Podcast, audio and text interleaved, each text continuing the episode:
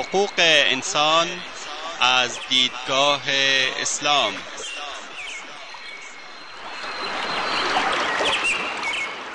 يا أيها الناس إنا خلقناكم من ذكر وأنثى وجعلناكم وجعلناكم شعوبا وقبائل لتعارفوا إن أكرمكم عند الله أتقاكم إن الله عليم خبير.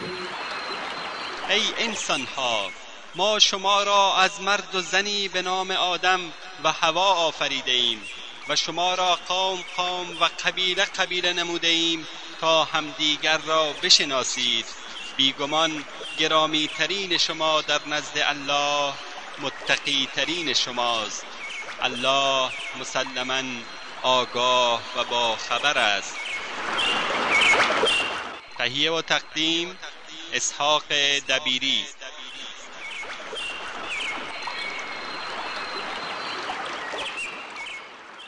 بسم الله الرحمن الرحیم الحمد لله رب العالمين وصلى الله وسلم على نبینا محمد و آله و اصحابه اجمعین اما بعد شنوندگان عزیز در حلقه قبلی درباره اوقات فراغت کودکان و استفاده نامطلوب و دوستان بد و مصاحبت های گمراه کننده و برخوردهای نامناسب والدین با فرزندان صحبت کردیم.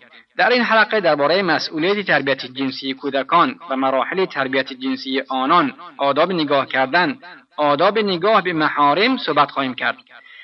مسئولیت تربیت جنسی. مقصود از تربیت جنسی آموزش دادن و آگاه نمودن صریح کودک در ارتباط با مسائل مربوط به غریزه جنسی و ازدواج است. آغاز این بخش از تربیت از همان زمانی است که کودک قادر به اندیشیدن میگردد.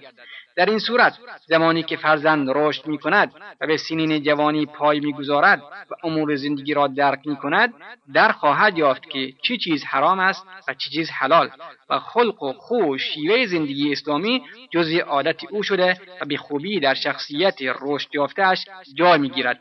پس به دنبال شهوت و هوس نخواهد رفت و به دام انحراف و بیبندوباری نخواهد افتاد.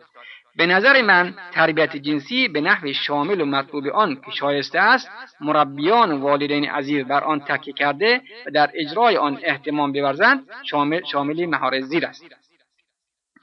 آموزش آداب اجازه ورود و آداب نظر. در فاصله سنی هفت تا ده سالگی است که اصطلاحا سن تمیز نامیده می شود برحضر داشتن و ممانعت از محرک های جنسی در فاصله سنی ده تا چهارده سالگی که به سن نوجوانی مشهور است.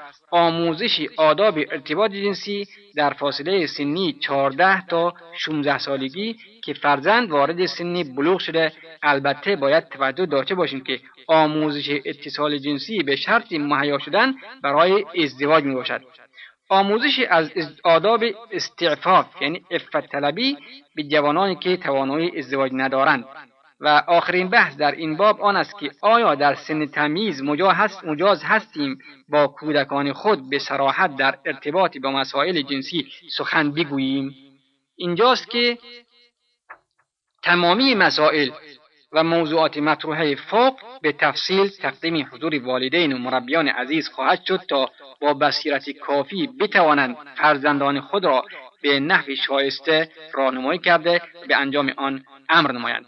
و بدانند که دین عظیم اسلام هیچ جنبه ای از تربیت انسانی را رها نکرده است و پرده از روی مسائل و نکات غامض برداشته است تا مربیان و والدین بتوانند مسئولیت خود را به طور کامل در مقابل فرزندان و شاگردان خیش به انجام رسانند. مراحل تربیت جنسی آداب و اجازه ورود در اینجا قصد نداریم که بحث آداب اجازه ورود را به طور مفصل خدمت شنوندگان گرامی تقدیم داریم. اما نکته ای را که در این باب لازم می‌دانیم عادت دادن کودک به اجازه گرفتن برای ورود است. گاهی اوقات پدر و مادر در حالتی هستند که نمی‌خواهند هیچ کدام از بچه های کوچک آنها را ببینند.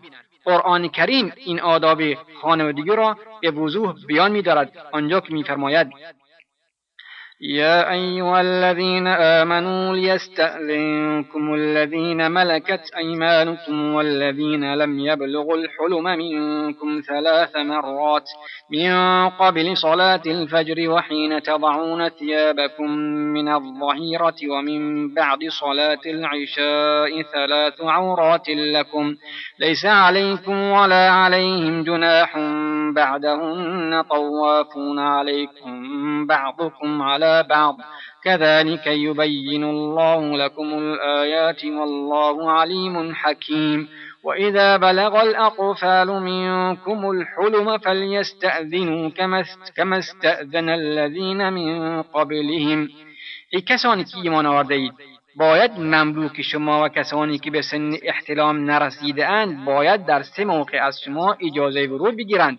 قبل از نماز فجر و هنگام گرمای نیمروز که لباسهایتان را در می آورید و بعد از نماز عشا این سه وقت خلوت شماست.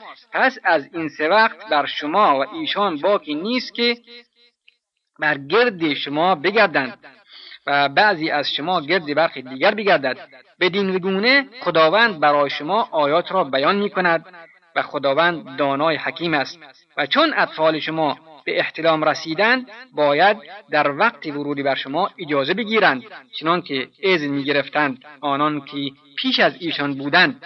بدین گونه خداوند آیات خود را برای شما بیان می کند و خدا دانای حکیم است. خداوند سبحان والدین و مربیان را با اصول تربیت خانوادگی در باب اجازه ورود آشنا می سازد. با توجه به عباراتی که در این آیه مبارکه آمده است در میابیم که بحث راجع به کودکانی است که هنوز به سن بلوغ نرسیدند. اجازه ورود بر مبنای این آیه در سه زمان معین شده است. اول قبل از نماز صبح زیرا پدر و مادر در این حالت در محل مخصوص خود میخوابیدند. دوم هنگام ظهر زیرا هنگام استراحت است و والدین لباسهای آزاد و راحت می بوشند. سوم بعد از نماز عشا زیرا هنگام خواب است و استراحت. آموزش آداب اجازه ورود به کودک نه تنها باعث میگردد که فرزندان ما در ارتباط با اعضای خانواده ادب را رعایت نمایند بلکه از حالتهای ناخوشایندی که کودک بدون اجازه وارد اتاق مخصوصی والدین شده و با حالت غیر منتظره برخورد کند جلوگیری می نماید اما هنگامی که فرزندان به سن رشد و بلوغ رسیدند لازم است که والدین و مربیان محترم آداب اجازه ورود را در این سه وقت و سایر اوقات به فرزندان و شاگردان دهند تا امر مبارک خدای تعالی را به جای آورده باشند که میفرماید و اذا بلغ الاطفال منكم الحلم فليستأذنوا كما استأذن الذين من قبلهم. و چون اطفال شما به حد بلوغ رسیدند باید همانند کسانی که ذکرشان گذشت رخصت بطلبند. کسی که از علم روانشناسی و تربیت سرششته داشته باشد یقین پیدا خواهد کرد که این توجهات و رهنمودهای قرآنی بیانگر آن است که دین مبین اسلام احتمام بسیار زیادی به تربیت فرزندان دارد. و بر آن است که از همان لحظات اول آغاز تفکرش او را چنان پرورش دهد که از آداب اخلاقی رفیع و حیاتی پسندیده و سلوک اجتماعی برگزیدهای برخوردار باشد و هنگامی که به سن جوانی پای گذاشت نمونه زنده ای از کردار ستوده و بزرگواری و نجابت باشد. به راستی چه رسوایی و ننگی بزرگی است که کودک بدون اطلاع و سراسیمه وارد اتاق خواب شود و پدر و مادرش را در حال انجام عمل جنسی می‌بیند و چون عکس العملی در مقابل این عمل زشت نمی‌بیند در خارج از منزل حادثه را برای کودکان همسن و سالش بازگو می‌کند هرگاه تصویری را که دیده است به ذهنش خطور کند متحیر و پریشان خاطر میگردد و چه منحرف خواهد شد فرزندی که میل جنسی پیدا می کند و می‌داند چگونه آن را برآورده سازد و حوض خود را ارضا کند زیرا قبلا شکل رابطه جنسی را دیده و در خیالش پرورانده است. پس اگر والدین و مربیان عزیز ما می‌خواهند که فرزندانشان اخلاقی فاضل و شخصیتی متمایز و سلوک اجتماعی برگزیده داشته باشند باید خود به این آداب عمل کنند و به فرزندانشان نیز بیاموزند. آداب نگاه کردن. یکی از موضوعات مهمی که واجب است والدین و مربیان بر آن تأکید نمایند و کوشش کنند که فرزندان و شاگردان خود را به آن عادت دهند آداب نگاه کردن است. منظور از این آداب آن است که کودک تشخیص دهد نگاه کردن به چه کسانی حرام است و به چه کسانی حلال و حدود هر کدام چیست. فهم و عمل به این آداب موجب میگردد که هنگامی ورود به دوره بلوغ و رسیدن به سن تکلیف فرزند ما استقامت اخلاقی داشته باشد و به آنچه که صلاح و امر اوست دست یابد. آداب نگاه کردن به محارم. ازدواج هر مرد یا زن با محرم خود برای همیشه حرام است. رابطه محرم بودن بین زن و مرد به علل زید ایجاد میگردد. محرم بودن به دلیل رابطه نسبی. این محارم هفت گروه از زنان هستند که خدای تعالی در سوره نسا آن را برمیشمارد. حرمت عليكم أمهاتكم وبناتكم وأخواتكم وعماتكم وخالاتكم وبنات الأخ وبنات الأخت مادرانتان و دخترانتان و خواهرانتان و عمه هایتان و خاله هایتان و دختران برادران و دختران خواهرانتان بر شما حرام شدند محرم بودن به دلیل دامادی که چهار گروه از زنان هستند. همسر پسر بنا به گفته خداوند بزرگ ولا تنكحوا نكح آباؤكم من النساء با زنانی که پدرانتان به عقد خیش در آوردند زناشویی نکنید. زنی پسری که از پشت اوست و حلائل ابنائكم الذين من اصلابكم مادران زن بنابر گفته مبارک خداوند و امهات نسائكم دختر همسر خداوند میفرماید و ربائبكم اللاتی فی حجوركم من نسائكم اللاتی دخلتم بهن فإن لم تكونوا دخلتم بهن فلا جناح عليكم و دختران زنانتان که در کنار شما هستند هرگاه با آن زنان همبستر شده اید بر شما حرام شدهاند. ولی اگر همبستر نشده اید گناهی مرتکب نشده اید.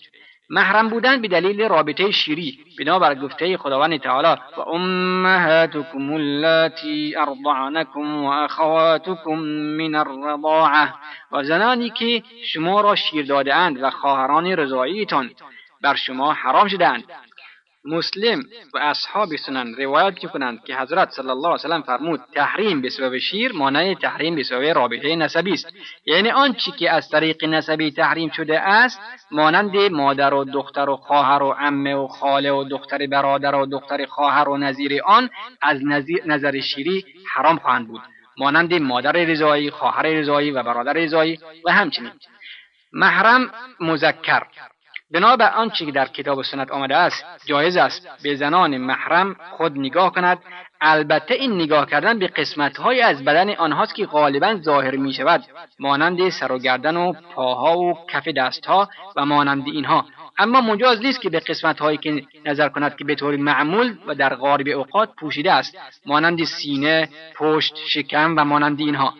دلیل ما از قرآن آیه کریمه است که میفرماید ولا یبدین زینتهن الا لبعولتهن أو آبائهن أو آباء بعولتهن أو ابنائهن أو ابناء بعولتهن أو اخوانهن أو إخوانهن أو بني إخوانهن أو بني أخواتهن.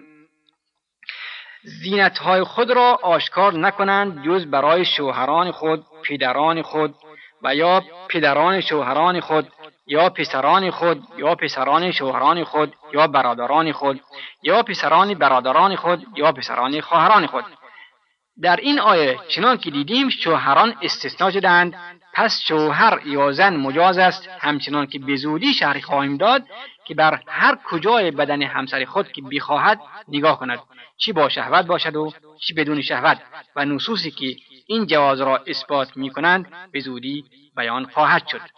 شنوندگان عزیز وقتی برنامه ما تا همینجا به پایان می رسد تا هفته آینده شما را به خداوند بزرگ میسپاریم والله اعلم وصلى الله على نبينا محمد وآله وصحبه وسلم والسلام عليكم ورحمة الله وبركاته